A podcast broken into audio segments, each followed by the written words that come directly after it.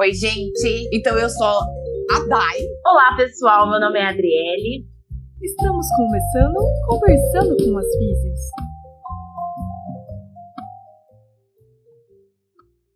Oi, gente! Não sei se é bom dia que você está ouvindo esse podcast, mas aqui é a Adriele. Estamos começando mais um Conversando com as Físios. Oi, Dai! Oi, Dri! Tudo bem? Bom dia, boa tarde, boa noite, nossos queridos ouvintes. Estamos aqui com mais um dia de muito aprendizado. E hoje a gente vai, como todos os podcasts, eu sempre fico pensando, depois que eu ouço os episódios, eu fico pensando que a gente sempre traz pessoas muito competentes e que, por uma feliz coincidência, são nossos amigos, né? Então eu fico pensando que a gente é cercado por pessoas muito competentes e, por uma alegria do destino, fazem parte da nossa vida. Então hoje, junto com a nossa conversa, a gente vai falar um pouquinho sobre... Eu, Dri, vou ter que te cortar, porque eu, além de ser pessoas maravilhosas, normalmente elas são todas minhas bichetes, então eu morro de orgulho. Exatamente, além disso, todo mundo aqui, ó, é tudo bichete da Dai. Tudo bem que eu tô velha, mas tudo bem. Eu acho que não teve nenhum que não era sobre isso. Não foi sobre isso. Não, né? Tivemos uma veterana, que é a Bel. Ah, é verdade, teve a Bel. E hoje a gente vai falar um pouquinho sobre telereabilitação, tudo que mudou com a pandemia. E nós trouxemos para a nossa conversa de hoje a mestre Camila Rezende Gâmbaro Lima. Eu tive que ler aqui, porque, né, como se eu não conhecesse ela há muito tempo. Ela é mestre em fisioterapia e está no doutorado em neuropediatria. A Camila, além de uma excelente profissional, é uma das minhas amigas da vida. 10 anos de amizade, estamos comemorando, vamos fazer o bolo. Bom dia, Cá, seja bem-vinda ao nosso podcast, que bom que você aceitou esse convite. Oi, gente, gostei da introdução, hein? Tô... Obrigada. Se precisar, se tiver vontade de chorar, pode chorar, de ficar emocionada, assim, seja muito bem-vinda. Não é muito difícil, hein? Não mesmo. Não é muito. Mas obrigada pelo convite, um prazer falar com vocês, falar um pouquinho sobre teleatendimento. Então, Cá, a gente, dentre, né, as nossas pautas, pensando aqui no podcast para trazer mais coisas, mais informações para as pessoas que estão nos ouvindo, a gente pensou muito o quanto que a pandemia mudou um pouquinho a nossa visão em relação ao atendimento, ao cuidado. E aí a gente ficou questionando também o quanto que coisas de pesquisa, né, a área da pesquisa também sofreu essa influência, porque muitas pessoas estavam atendendo, fazendo avaliações presenciais e, de repente, elas viram tudo mudar por conta da pandemia. Fala um pouquinho sobre o seu projeto, o que você trabalha, como o seu projeto era de doutorado, né, antes da pandemia, como que está agora, o que você faz para as pessoas entenderem um pouquinho.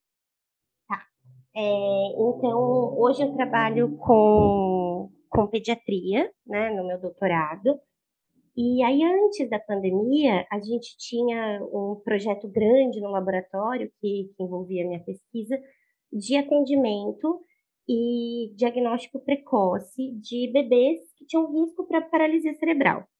Então, a gente iria avaliar esses bebês, né, ver esses riscos, né? Porque hoje a gente diagnostica paralisia cerebral geralmente depois dos 2 anos de idade, então a gente vai pegar esses bebês bem pequenininhos a partir dos 3 meses e atender presencialmente de maneira bem intensiva todos os dias da semana esses bebês.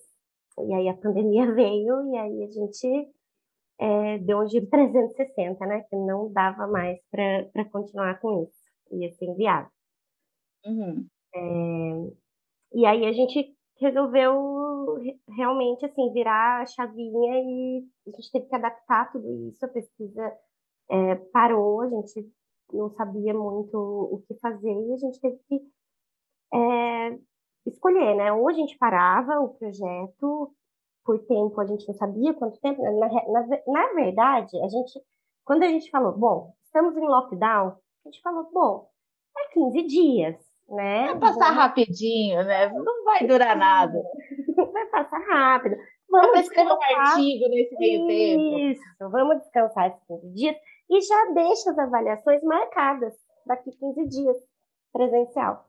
E aí passou esses 15 dias e a gente falou, nossa, não é bem assim, né? Então a gente tinha a opção de, por tempo indeterminado, deixar isso parado e tinha opção de, assim, arriscar e começar a atender esses bebês presencialmente, mas a gente não estava muito confortável, as mães não iam ficar confortáveis, ou então realmente adaptar para ser 100% online, que foi o que a gente fez, que é o que a gente está implementando hoje. Mas, cara, deixa eu te perguntar, é uma dúvida que eu sempre tenho. Antigamente, as mães, elas tinham que estar presenciais todos os dias? Como que era a frequência que elas tinham que passar com as crianças para o tratamento, para vocês darem continuidade ao projeto? Era 2 vezes na semana? 3 vezes na semana? É, a gente ia... Então, como era presencial, a gente ia focar aqui na região, né? São Carlos, Ribeirão, Limeira, a gente tinha algumas parcerias, aí a gente ia fazer 3 vezes por semana presencial e nas outras 2 vezes por semana, né, pensando em 5 dias úteis, a mãe faria em casa. Então, a gente passaria várias instruções para a mãe fazer em casa, mas a gente ia estar com acompanhamento 3 vezes por semana, que é bastante, né? Sim. Então, ficou inviável. E daí, Ká, pensando nessa quantidade de atendimento, né, e nas alterações que você já falou um pouquinho, né, como que foi essas mudanças, né? Então, vocês continuaram atendendo essas mães 3 vezes por semana? Como era teleatendimento? Pôde ter mais vezes? Pôde alcançar outras pessoas? Como que foi essa alteração de atendimento? O que mudou do atendimento presencial para o teleatendimento, pensando na sua pesquisa de doutorado? Então, o que mudou? Tudo, basicamente. A gente teve que, assim, reformular tudo, porque... Quando a gente faz atendimento, assim, atendimento por atendimento mesmo, fora da pesquisa, a gente tem um pouco mais de maleabilidade, né? Porque na pesquisa a gente tem que ser muito rigoroso, né? Os critérios muito rigorosos. E aí a gente teve que mudar a escala de avaliação, porque quando a gente está falando de criança, a gente está falando muito de tônus, de sentir a criança. A gente não podia mais fazer isso online, né? Você não pode falar para a mãe, falar, então avalia para mim e vê se você está sentindo tônus alto, tônus baixo. A mãe vai falar, meu Deus, o que é tônus? Quem é esse tônus, misericórdia? A criança do meu filho. E aí a gente teve que adaptar. A gente, assim, eu não falo nem, não gosto nem de ficar falando muita palavra em inglês, essas palavras... manjadas, mas assim, a gente tem que fazer um brainstorm mesmo, sabe? De meses para decidir como que a gente ia virar essa chave para mudar para online. Então, a gente teve que pensar, então, o que a gente conseguia avaliar que fosse, que desse um resultado bacana para a gente, que desse a informação que a gente precisava e que fosse confiável, né? A gente não podia falar, avaliar um tônus, avaliar uma rigidez, avaliar reflexo, com a mãe fazendo por vídeo, né? Então, a gente teve que mudar todos esses aspectos da avaliação, né? Aí a gente conseguiu chegar ali numa receita que a gente conseguia aplicar online depois de bastante tempo. E aí, a gente decidiu que tudo seria, as intervenções seriam online mesmo, assim, seriam realizadas pela mãe e a gente faria um acompanhamento por chamada de vídeo, por telefone. E, bom, já que o bebê estava em casa, a mãe estava em casa, a gente decidiu fazer 5 vezes por semana, né? Então, era um treino intensivo, a gente continuou com isso, a diferença é que a mãe faria esse treino. Aí, deixa eu já tirar uma dúvida. Então, assim, vocês meio que treinaram as mães e elas que faziam. Mas, por exemplo, quando elas iam fazer os 5 atendimentos na semana, vocês estavam supervisionando ou não? Não, a gente pensou, a gente começou por esse caminho, mas era inviável. Tanto assim, pra gente que, né, vocês que estão na pesquisa, já passaram pela pesquisa, sabem, né? A gente tem uma equipe pequenininha, é difícil a gente atender. Então, hoje, acha, aqui o Brasil, que investe tanto em ciência e tecnologia, acabou de cortar 6 milhões, né? A gente tem muita gente para ajudar. Né? Uma equipe gigantesca. Sim, a gente tem muita gente para poder treinar, né? Atender, oferecer atendimento público para as pessoas, né? Porque o governo investe demais em ciência e tecnologia. Eu fico assim, impressionada com o Brasil. Exatamente, me dá até um quentinho no coração de pensar o quanto total. Vocês entendem, então, como é fácil. Consegui passar a mensagem. E aí eu vou ter que te cortar só um pouquinho, porque assim, já é complexo para adulto. Então, imagina para criança. Então, você que está escutando esse podcast hoje e você não entende, porque nós, pesquisadores, professores, ficamos possuídos com esses cortes, porque você imagina, né? Então, você que tem dor crônica precisa de um atendimento de qualidade. Uma criança que tem uma doença neurodegenerativa, você pode prevenir muitas coisas se você faz o que eles chamam de intervenção precoce. E para quem não sabe, esse programa de intervenção precoce nasceu no UFSCar. Se eu não tô louca, e eu acho que não tô, né? Camila pode me ajudar. Então, ganhou prêmio, entendeu? É modelo no mundo. Mas o brasileiro não sabe disso, muito menos o são carlense, né? Ele sabe falar mal do Tusca, é isso que ele sabe. E aí, o que que acontece? Se não tem dinheiro, gente, não tem como... Porque as pessoas, elas não podem trabalhar de graça, né? E aí, o que que nós estamos fazendo? Nós estamos perdendo as pessoas para quem está pagando bem, ou seja, outros países. Então, você que está escutando, pensa nisso, tá bom? Só isso, desculpa, gente. Não. Ó, super, você está ouvindo, vocês estão ouvindo o tabu sendo quebrado? É exatamente o que a Dai falou, é tipo, as pessoas começarem a entender, gente, que a pesquisa, por mais que eu conheço muitos pesquisadores que eu sei que amam o trabalho que fazem, estou aqui com duas que amam muito o trabalho que fazem, tanto a Dai quanto a Ká. E aí eu sei que por mais que você ame muito o que você faz, é muito difícil trabalhar de graça e trabalhar sem condições de conseguir fazer um trabalho muito bem feito. Não dá para fazer isso. Porque a gente precisa comer, né, Camila? Precisa comer, precisa pagar as contas, porque os boletos chegam também na casa dos pesquisadores, né? Porque as pessoas acham que o professor vive de vento. Além do que a gente não faz nada no Brasil. É mais ou menos isso. Exato, e aí a gente, eu, graças a Deus, tenho a sorte de ser bolsista hoje, né, mas muitos não são, mas assim, mesmo sendo bolsista, você pensa que num projeto desse, um projeto de intervenção, você é o terapeuta, você é o recrutador das crianças, você é a pessoa que escreve o artigo, você é o estatístico, você é a pessoa que tem que defender a tese, né, várias funções para um salário. Então, vamos valorizar aí. Hoje a gente já avaliou, já criou nesse um ano de projeto mais de 100 crianças de risco, então, que receberam atendimento gratuito, e eu posso falar de qualidade, então a gente tem que valorizar a pesquisa no Brasil mesmo. E aí, né, gente, se tivesse mais 3 pessoas que pudessem ajudar a Camila, não seriam 100 crianças, poderiam ser 300. Exato. E é isso que a gente tem que pensar. Né? Então, isso poderia estar chegando para muito mais pessoas se a gente tivesse investimento nessa área. Porque tem muita gente disposta a trabalhar para isso. Mas a gente precisa entender que as pessoas, elas também precisam de financiamento. Porque senão as coisas não andam. Exato. E eu penso também que é uma área, quando a gente pensa, igual a Dai falou, em dor crônica, quando a pessoa é um adulto, você busca o atendimento, parece que sempre tem muito atendimento. E a área da criança, a parte infantil, tem muita coisa. Mas você precisa ter gente trabalhando para isso. E para ter gente trabalhando para isso, precisa ter um investimento. Então, é muito interessante. A gente está numa bolha muito maravilhosa da UFSCar, que tem um projeto que é modelo, que foi aquela iniciativa que deu pontapé em tudo isso. Mas a gente tem que entender que projetos como esse, eles podem alcançar outras pessoas, que provavelmente vocês alcançaram, né, Ká, depois que começou a tele-reabilitação. Sim. E aí... Eu vou cortar de novo, né? Estou meio ácida hoje. O assunto é o tabu sendo quebrado. É o tabu sendo quebrado. E aí, o que acontece, né? Então, a Camila falou, né? Gente, é sortuda. Não, você não é sortuda porque a sua bolsa foi merecimento seu. Então, não é sorte. Claro, é trabalho. Mas é que na perspectiva que a gente tem hoje, então, né? Aí a gente é os privilegiados, né? Por quê? Porque nós estamos ali dentro dos 13% do CNPq. E eu não sei se sua bolsa é FAPESP ou não. É FAPESP. Então, e aí a gente é privilegiado porque a gente está no estado de São Paulo. Os nossos colegas que estão em outros estados do Brasil não têm isso, tá? Então, eu queria chamar atenção aqui para as pessoas prestarem atenção nisso. Eu também sou privilegiado, estou nos 13%, mas eu quero mais.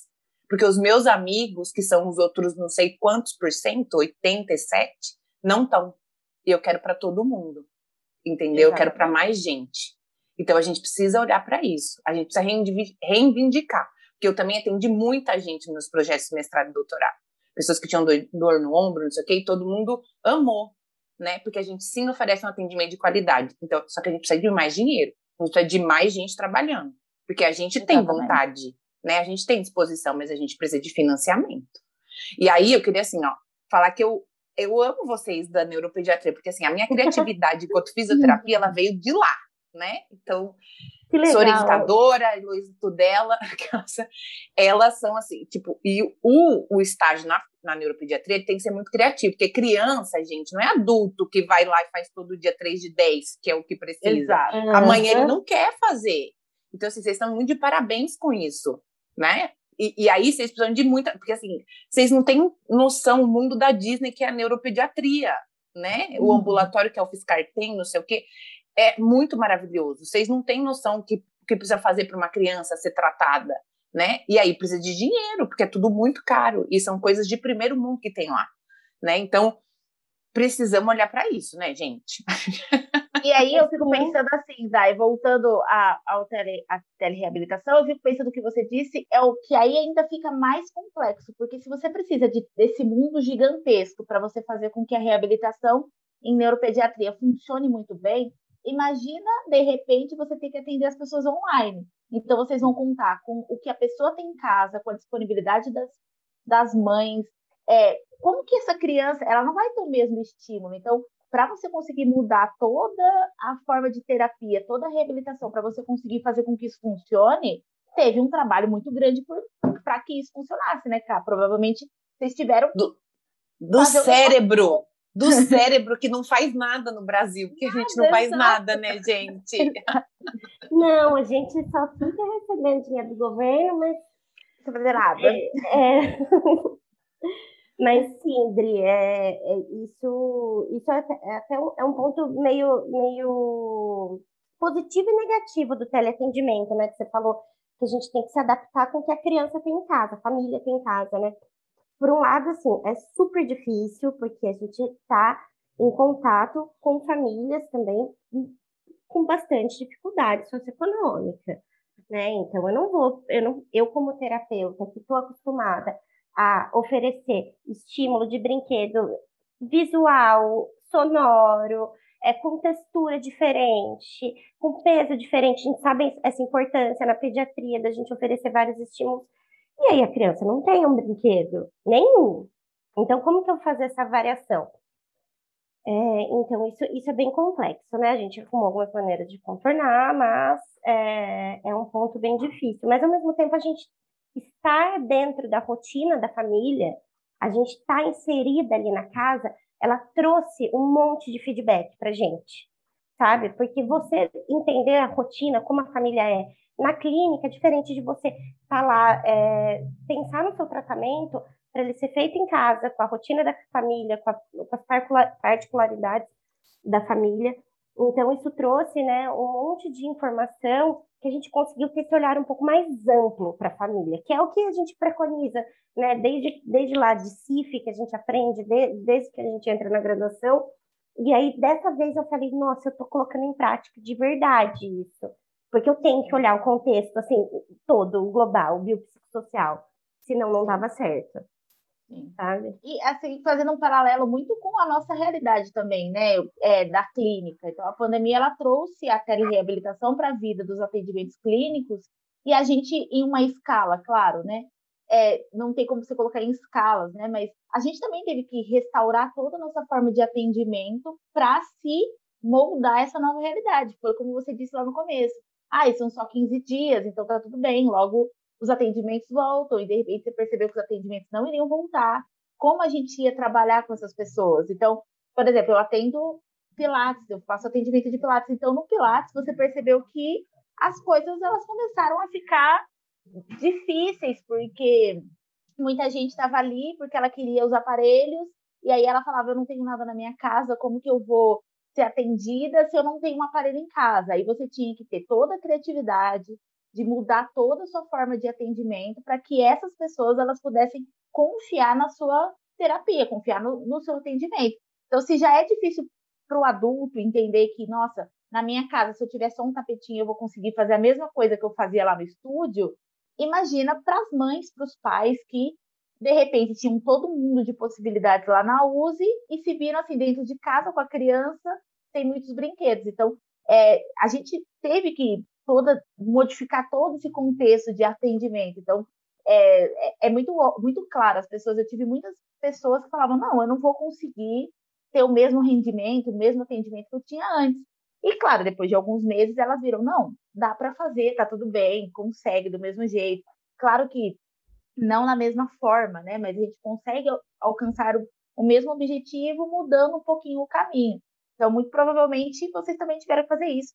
E aí eu queria saber que se os pais aderiram bem, porque na USE vocês tinham uma boa aderência de atendimento, e aí agora com esse teleatendimento, você percebeu que essa aderência melhorou, piorou, se os pais continuam o tratamento, como que é? Então, na USE, eu não sei te falar dado, assim, especificamente, sabe? Porque na USE, primeiro que eu não estou no programa de intervenção precoce da USE, né? Mas o que eu acompanhei, que foram as crianças um pouco mais velhas lá, eles têm, né, bastante aderência, porque são crianças graves, e é um atendimento que para o resto da vida, né? A gente não está falando de uma coisa pontual na pediatria, a gente está falando de uma condição de saúde crônica, né? Mas agora no teleatendimento a gente ficou muito feliz, porque a gente teve uma adesão assim muito, muito bacana. Primeiro assim, pelo desespero mesmo de alguns pais de falar, e agora? O que eu vou fazer com essa criança? Como que a gente vai conseguir suprir o que ela não está fazendo? E segundo, que a gente conseguiu alcançar pessoas que não sabiam que esses bebês tinham que ter atendimento, né? Porque às vezes é um bebê, por exemplo, prematuro, que nasceu com baixo peso, que ficou internado na UTI, então ele tem vários riscos para ter um atraso motor lá na frente.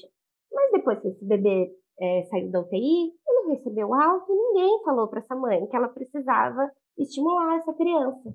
Então, provavelmente, se ela não fosse estimulada, não seria uma criança, a gente tem vários, né, desfechos aí, mas a grande parte não seria uma criança que teria, né, um comprometimento, um desfecho muito ruim, mas é uma criança que ia ter alguma dificuldade motora ou sensorial, ou algo do tipo, ao longo da vida. E aí a gente chegou nessas mães, as mães, como assim? Tem que atender, tem que tratar esse bebê? Meu bebê teve alta, por que eu tenho que tratar ele? E quando a gente passa essa informação, todo esse feedback para a família do quanto é importante, eles ficam muito felizes. A gente está oferecendo isso de graça, e a gente tem esse acompanhamento. Assim, as mães realizam, né, o tratamento, mas a gente não dá lá uma cartilha e fala, mãe, faz aí 3 meses. A gente tem um acompanhamento semanal, reunião semanal com as mães, a gente vai adaptando cada atividade. Então, é uma coisa muito bem pensada. Então, a gente tem um nível, assim, muito baixo de desistência depois que a mãe entra na intervenção, sabe? Uhum. É bem legal, bem feliz nesse sentido. E, Cá, você conseguiu pegar um ciclo maior do que São Paulo? Vocês conseguiram sair desse nicho ou continuou por aqui? Nossa, não, a gente atendeu já, né? Já passou pelo projeto. Então, gente, assim, do Brasil inteiro, Nordeste, Sul, Centro-Oeste, acho que faltam poucos estados para eu dar um check no Brasil inteiro. E a gente atende mães do Japão, da Espanha, acho que da Bélgica. Então, a gente conseguiu ampliar. Contanto que a mãe fale português, que a gente consiga ter essa troca, independente de onde ela estiver, a gente consegue colocar o projeto em prática. E aí você conseguiu, pensando assim, no que você tinha proposto inicialmente do seu projeto, adaptar super por teleatendimento. Sim, com todos os cuidados, né? Porque, né, você tá lá com o bebê, com qualquer paciente, né? Você tá lá com a sua mão no paciente, é diferente de você falar, então, tá aqui atividade, faz atividade. Então, a gente teve que, assim, pensar muito para detalhar essa atividade ao máximo, para evitar qualquer intercorrência, qualquer postura que o bebê não tivesse que fazer e a mãe sem querer faz. Então, a gente trabalha com imagem, texto, vídeo, áudio, para a mãe entender o que é essa terapia mesmo, cartilha também, e aplicar. Então, a gente... Pode falar. Não, pode continuar. Não, Mas é isso, então, aí para a gente conseguir, a gente conseguiu fechar isso muito redondo, óbvio, né? Para cada bebê a gente faz um tratamento, tá? Não é fixo.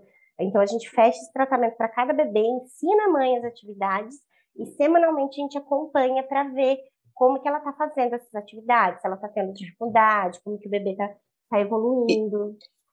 Porque assim, eu fico pensando assim, que às vezes as coisas que a gente faz na universidade, a gente precisa, sei lá, da câmera, não sei o quê. Então, por exemplo, vocês trabalharam ou colocaram como início de projeto, né, a proposta do projeto, algo que dá para adaptar, medidas mais tipo de questionário, essas coisas que vocês conseguem avaliar. Eu fico imaginando, se você precisar do laboratório de câmera, que eu sei que vocês trabalham lá também, como é que você, entendeu? Não dá, talvez não teria que propor outra coisa, porque não dá para levar a câmera que você usa para gravar aqui, não tem nada a ver com o que a gente tem no laboratório de alta tecnologia que a gente tem. Então, fiquei só pensando nisso, entendeu? Que precisam ser, eu acho que dá super para fazer, mas precisam ser de coisas, tipo, questionário dá para fazer, entendeu? Alguma coisa que você avalie, sei lá, com fita métrica, alguma coisa que seja mais clínica mesmo, mais da prática, eu acho que dá. Mas talvez alguma coisa mais específica, acho que ficaria um pouco mais prejudicado. Então, a gente faz os questionários, mas a gente também avalia o motor. Porque senão a gente perde muita informação da criança. Então, como que a gente faz? A gente faz um Skype, uma reunião de vídeo com a mãe, e a gente bota esse bebê em foco, e a gente fala, pega a perninha, agora estica a perninha, vira a perninha, levanta o bracinho. Então, a gente vai dando essas instruções, a gente grava essa filmagem, essa reunião, e depois a gente pontua. Então, a gente consegue ter esse... capacidade motora mesmo, de avaliação online, e deu bastante certo, a gente, né, já tinha alguns artigos que falava que dava algumas escalas, algumas, né, não são as que todas que a gente queria, mas algumas dá, e deu certo de aplicar, a gente tá, óbvio que algumas são descartadas, a gente não consegue incluir todo mundo, mas a maior parte a gente consegue aproveitar essas filmagens para avaliar. Você estava falando sobre, né, o quanto que você conseguiu atingir, vocês conseguiram atingir mais pessoas, né, depois que mudou, porque de certa forma, né, você abre um leque de possibilidades para as outras pessoas, que elas não precisam se deslocar. E Sim. Você acha que quando tudo retomar o normal, quando a gente voltar a ter atendimentos presenciais, você acha que alguma coisa dessa telereabilitação, ela vai ficar agora no seu projeto e talvez em outros projetos que vem por aí, ou você acha que não, voltou, a gente vai deixar essa parte de telereabilitação para esse período de quarentena? O que você acha? Como que vai ser? Como vocês esperam, né, essa retomada? Eu acho que muita coisa vai ficar. Eu acho que esse modelo de saúde, sim, que ele já existia, né, mas ele ficou 1000% mais forte, né? Na pandemia, eu acho que a gente vai tirar muita coisa disso, porque apesar, assim, do teleatendimento, a gente ter ficado muito surpreso com assim, o quanto a gente conseguia abranger as pessoas, ao mesmo tempo, a gente via que não era todo mundo que conseguia se adequar a isso, né? Que é até um ponto um pouco chato, porque a gente precisa, você fala, tá, o teleatendimento, eu sou atendido em casa e eu preciso de um celular com internet. Não é todo mundo que tem isso, né? Então, ele abriu, assim, um olhar pra gente, a gente entrou super animado, falando, eu vou oferecer serviço igualitário de saúde e de qualidade para todo mundo que quiser, e a gente teve um baque, assim, o tombo foi bem grande, porque a gente percebeu que não é todo mundo que tem celular com acesso à internet. Não é toda família que, por exemplo, tem ajuda de uma pessoa, não é a mãe que tem ajuda de uma terceira pessoa ali para ajudar a gravar os vídeos, a ficar com os outros filhos para fazer a intervenção. Então, a gente consegue atingir muita gente, mas, ao mesmo tempo, a gente ainda não conseguiu atingir aquela parcela da população que está naquele extrato social mais baixo. Então, são alguns, graças a Deus, a gente tem no nosso projeto, mas a gente vê que mesmo precisando de um celular só, o acesso à saúde não é igual para todo mundo. Isso é muito, muito triste. Daí, né? Como curiosidade, assim, vocês utilizam algum aplicativo, até para as mães que não participam de projeto, para as crianças que não participam, vocês usam algum aplicativo? Como que vocês manejam, por exemplo, os prontuários, essas coisas? Como que é isso, assim? Você acha que ficou mais fácil? Não? O que que mudou? O que que vocês gostam? Não, isso aqui eu detesto. Porque eu, particularmente, não gosto muito de dar aula por telechamada. Eu não gostava. Mas tá bom, entendeu? Tipo, era o que tinha, vamos fazer isso. Mas eu queria escutar um pouquinho de você, assim. Tá tudo bem desabafar. Tipo, não, eu gosto muito disso. Não, eu preferia estar aqui.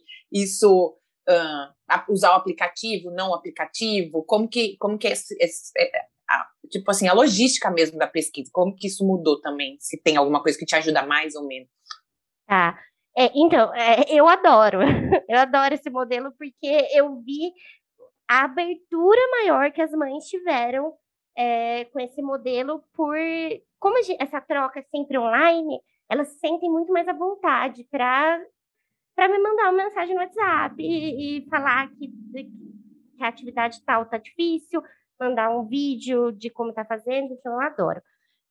Mas a princípio, a gente tinha definido, as reuniões serão pelo aplicativo X, as informações serão mandadas pelo aplicativo Y, não deu certo pra gente, porque a gente tá com várias realidades. Então, a gente tem a mãe que tem um notebook com um aplicativo do Skype instalado, a gente tem a mãe que tem que ir na praça para pegar o Wi-Fi para conseguir falar com a gente no celular. Então, a gente até faz um questionário assim, antes e depois com as mães, sobre antes para ver o que elas têm de acesso, né, de aplicativo, de internet, e depois para saber quais são as maiores dificuldades, né?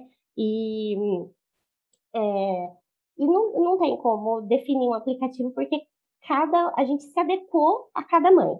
Então, se a mãe fala, olha, só tem WhatsApp, então a gente só manda pelo WhatsApp, a gente faz toda a logística de tratamento pelo WhatsApp. Se a mãe tem acesso à disponibilidade de instalar um aplicativo, porque até uma das dificuldades maiores das mães é não ter espaço no celular para baixar aplicativo, para gravar vídeo. Então, a gente teve que ir se adequando, com muito cuidado, né? Porque a gente entrou aí num mundo, assim, de proteção de dados e de manter a imagem do paciente preservada. Então, com muito cuidado, mas se adequando a cada paciente. Então, a gente usa o que for preciso, até pombo correio, para se comunicar. Cara, deixa eu perguntar uma sinalzinho coisa de fumaça, arrisca os tops. Exato. Mas assim, fazem... Pode falar, daí. Eu ia falar que vocês coletam, mesmo que seja essa coisa individual com cada mãe, todas as informações é feito meio que no manualzão. A mãe te manda as informações, aí vocês, mãe por mãe, vocês vão coletando os dados, as informações que elas vão te fornecendo. É isso, né? Tipo, a mãe que só tem WhatsApp, ela vai mandar o vídeo, vai mandar conseguir ou não fazer, talvez exercício, a resposta de algum questionário, ela manda tudo por ali, vocês coletam esses dados, então é tudo, cada um tem que fazer uma coisinha com cada uma das mães. Como a gente tá falando de pesquisa, né, a gente não pode, assim, se dar ao luxo de coletar uma parte de uma mãe e uma parte de outra, então a gente precisa coletar tudo que a gente precisa de todas as mães, né? Então, às vezes, a gente fica semanas para coletar uma criança. Então, é isso. A gente é muito flexível, mas a gente tem ali um checklist que a gente tem que ir conseguindo atender para, de fato, coletar tudo que a gente precisa para depois passar a intervenção. Senão, a gente fica com um dado incompleto e a gente não consegue avaliar direito. Então... Sim. E aí, além dos aplicativos, por exemplo, das chamadas, né, das reuniões por telechamada, tem também agora alguns aplicativos assim, de exercício mesmo, né? Então, vocês têm alguma coisa disso, usam alguma coisa disso? Já entendi que tem ali uma diferença de extrato e tal, que é o que acontece em todas as áreas, inclusive na musculoesquelética, que é a minha área, a área da DRI. Mas vocês têm também, vocês desenvolveram alguma, tipo, sei lá, você falou de cartilha, tem uma cartilha online? Como que é isso? Não, então, a gente quer muito migrar futuramente, talvez para um pós-doc, alguma coisa aí, para uma coisa mais sistematizada de aplicativo, né? Que a gente tem essa troca, né? Mais fácil, mas a gente não tem hoje. Hoje a gente tem...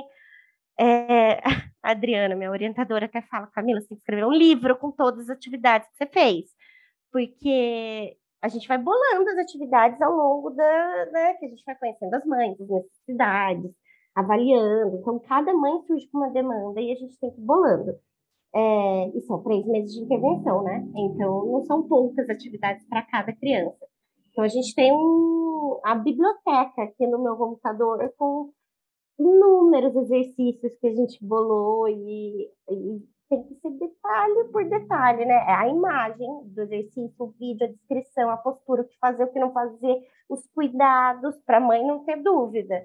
Então, mas a gente não usa aplicativo, no Word aqui. E aí, gente, vocês não estão vendo, né? Vocês não estão vendo elas, mas assim... O pessoal da neuropediatria parece umas bonequinhas de porcelana, né? As professoras, eu lembro, Adriana, tudo dela. As pessoas, então elas já falam, já tô vendo elas lá. Fofas, tipo, muito fofas. Camila, e aí tem que ser, né, Dri? Pra cuidar dos seus adoráveis.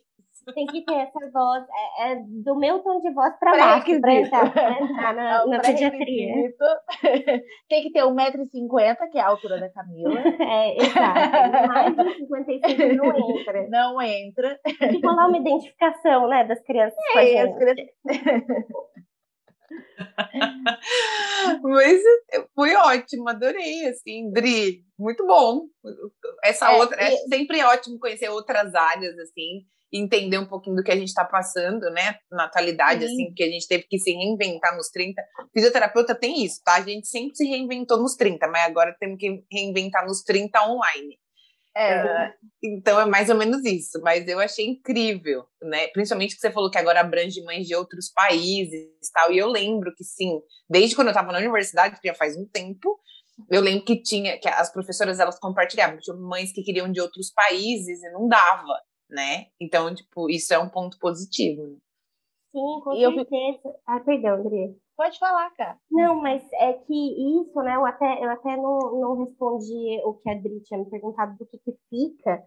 É isso, né? A gente tem que se reinventar e a gente descobriu um modelo que a gente consegue entrar na casa da pessoa e a gente tirou essa barreira de distância, né? Dessa distância física do paciente, entre o terapeuta e o paciente. E a gente sabe que a gente tem um grau de qualidade aqui, nessa bolha de universidade federal, de pesquisa, muito alto. A gente tem uma qualidade alta. E a gente consegue oferecer isso para as pessoas que não estão perto de uma universidade, de um centro grande de saúde, de um hospital grande. Então, eu acho que isso que fica, sabe? Não para pediatria, não só para fisioterapia, mas assim... para os atendimentos em geral, a nossa capacidade de se reinventar e como a gente tem que se esforçar realmente para promover esse acesso mais igual para as pessoas, porque é isso, eu atendi mães que jamais seriam atendidas por... Eu não estou falando que eu sou uma super profissional, qualificada, mas assim, por profissionais com... mas assim, por profissionais com embasamento científico e... a gente rompeu isso, a gente conseguiu chegar nessas pessoas que precisam de verdade. E falta muito, né? Falta quilômetros para a gente conseguir oferecer esse acesso de qualidade para todo mundo. Mas eu acho que a gente deu o primeiro passo. E é isso que me mantém hoje, que a gente falou antes de corte na pesquisa, a gente está vendo, né, esse desmonte do SUS. E é o que me mantém, sabe? Eu acordar de manhã e ver uma mãe super simples, me mandando vídeo do bebê que estava super atrasado e ele está engatinhando, ele está espuletando pela casa e aquela mãe que não ia ter esse acesso. Então, fico muito feliz. Eu acho que isso se mantém, sabe? Isso se mantém e vai se manter, pelo menos assim, na minha prática clínica, para o resto da minha vida. Que legal. Muito, muito assim, lindo. Assim, ótimo. E assim, né? É aquela coisa, pesquisadores... Por isso, a gente chegou a um ponto lá no começo do podcast falando o quanto que a pesquisa continua sendo desvalorizada. E, gente, pesquisador, aquele ditado que tira leite de pedra, é exatamente isso. Sim. Tem que usar de todos os recursos. A Camila, por exemplo, estava falando assim, que eu sou pesquisadora, coleto sua estatística. Ela, de fato, ela está caminhando para a estatística, porque ela está fazendo faculdade de estatística. Ou seja, além dela ser uma pesquisadora, ela está lá correndo do lado da estatística, exato. Então, assim, você pensa bem que uma pessoa que está ali dedicando seu trabalho, seu tempo, para se aprimorar, para dar o melhor de si, aí, tipo, cadê essa valorização? A gente tem que pensar cada vez mais que a pesquisa está aqui, gente, para construir, fazer um trabalho de formiguinha, para lá na frente alguém falar, nossa, olha como as coisas estão ótimas. Mas foi essa galera aí fazendo o trabalho, tirando do nada, trabalhando assim com pouquíssimo recurso, fazendo com que as coisas mudem. Então, hoje, nossa, a gente deu um passo. Daqui 30 anos, muita coisa vai ter acontecido. E provavelmente foi graças a esse primeiro passo. Então, a gente tem que reforçar ainda mais a ideia de que, gente, a pesquisa não é só a pessoa ficar lá no laboratório recebendo dinheiro. Não é isso. A pessoa, ela está trabalhando muito. Quem está na pesquisa, não que... Né, não está propondo uma balança quem trabalha mais ou menos, mas eles estão ali se dedicando o tempo todo. Não tem assim, acabou meu trabalho, vou chegar em casa, vou descansar. Não, o trabalho é 24 horas por dia, é ali no dia a dia, o tempo todo, não tem sábado e domingo. Não é 40 horas. A gente trabalha 70 horas por semana, entendeu? E aí tem um monte de coisa que a gente faz de graça, revisão de artigo, revisão de projeto, corrige, não sei o quê. E as pessoas não sabem disso, entendeu? Não, elas falam sem saber o que acontece de verdade. Nossa, o tanto de mãe que entra em contato comigo e fala... E ela não atende os critérios de inclusão do nosso estudo, então ela não vai entrar no meu estudo. E como que eu falo? Então, mãe, você não atende, seu bebê não atende meus critérios. A gente trata, né? Por fora, de graça, não tem como falar não. Mas é isso, né? Eu trabalho 24 horas por dia e até você falar, tá, agora não preciso. Agora eu me preciso tomar banho. a gente não tem férias, né? Não. Parar de publicar, ninguém vai fazer isso. Não é igual uma empresa que a empresa continua. É a gente pela gente mesmo. Então, eu queria agradecer muito, cara. Provavelmente todo mundo que está ouvindo esse podcast, eu acredito que muita gente vai ficar pensando, nossa, eu nem sabia que tinha como fazer fisioterapia em bebês, assim, nossa. Então, eu agradeço muito a sua participação. Eu sabia que seria muito enriquecedor para quem está ouvindo, para saber um pouquinho esse lado, não só fortalecendo a pesquisa, mas sabendo esse lado da pesquisa. O que está acontecendo, né? Todo mundo acha assim, acabou a pandemia, nada está acontecendo. Não, gente, as pessoas estão produzindo, as pessoas estão pesquisando, as pessoas estão trabalhando. Então, queria agradecer muito a sua contribuição. Provavelmente vai atingir muita gente que vai começar a ter um olhar diferente. E muito obrigada, Ká. Foi muito boa a nossa conversa. Queria agradecer. Ai, gente, eu que agradeço. Fiquei muito feliz. Estava nervosa, não sabia o que ia falar, mas deu tudo certo. Fiquei feliz. Eu espero que você tenha ficado muito à vontade para nós, né? Para mim e para dele, que a gente quase não gosta de falar. É super sempre tranquilo, então eu espero que você tenha se sentido muito acolhida por nós. A gente gostou muito de você aqui, aprendemos muito da área de neuropediatria, que não é muito a área que a gente, eu pelo menos, né, acho que a Adriana também, que estamos tão próximas, né, e aí eu acho que a gente também pôde falar de outras questões que foram surgindo aqui, no, assim, não estava discutindo muita coisa do que a gente falou hoje, mas foram, acho que, assuntos pertinentes pro tema de hoje, então quero agradecer demais, e quero agradecer também pelo trabalho, né, que você faz, né, e essa coisa de estar atendendo tantas crianças, isso que é tão importante, né, eu não trabalho na área, mas eu tive a oportunidade de fazer estágio na área, e a gente sabe quanto uma semana, né, sem atendimento pode trazer tantos regressos para uma criança em desenvolvimento. Então, eu realmente acho o trabalho de vocês muito lindo e espero que isso se continue isso, se expanda para muito mais pessoas. Obrigada. Ai, gente, obrigada. Nossa, fico até emocionada. Fica e, mesmo, se alguém...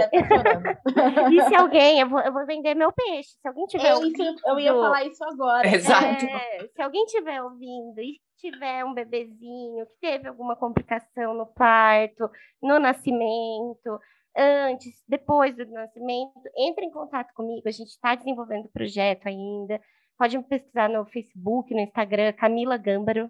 O quê? A gente vai, depois você passa as nossas informações, tanto e-mail quanto o Instagram. Ah, perfeito. Que a gente deixa na descrição, tanto do vídeo quanto na postagem do Instagram, para as pessoas entrarem em contato e terem mais esse acesso, para a gente conseguir divulgar, né, essas informações. Depois você passa tudo direitinho, e a gente deixa na descrição. Legal, obrigada. É gratuito, tá, gente? Feito com muito conhecimento, muito estudo e muito amor. Então, pode entrar em contato. Isso aí, tudo bem. Tá, muito obrigada a todos que ouviram até aqui. Eu espero que vocês tenham aproveitado bastante o nosso episódio de hoje. Obrigada, Dai, por mais um dia, mais um episódio. Esse é o episódio 10, hein? Isso que eu ia falar. A gente já pode fazer um bolo. Estamos aqui no nosso 10º episódio, super feliz.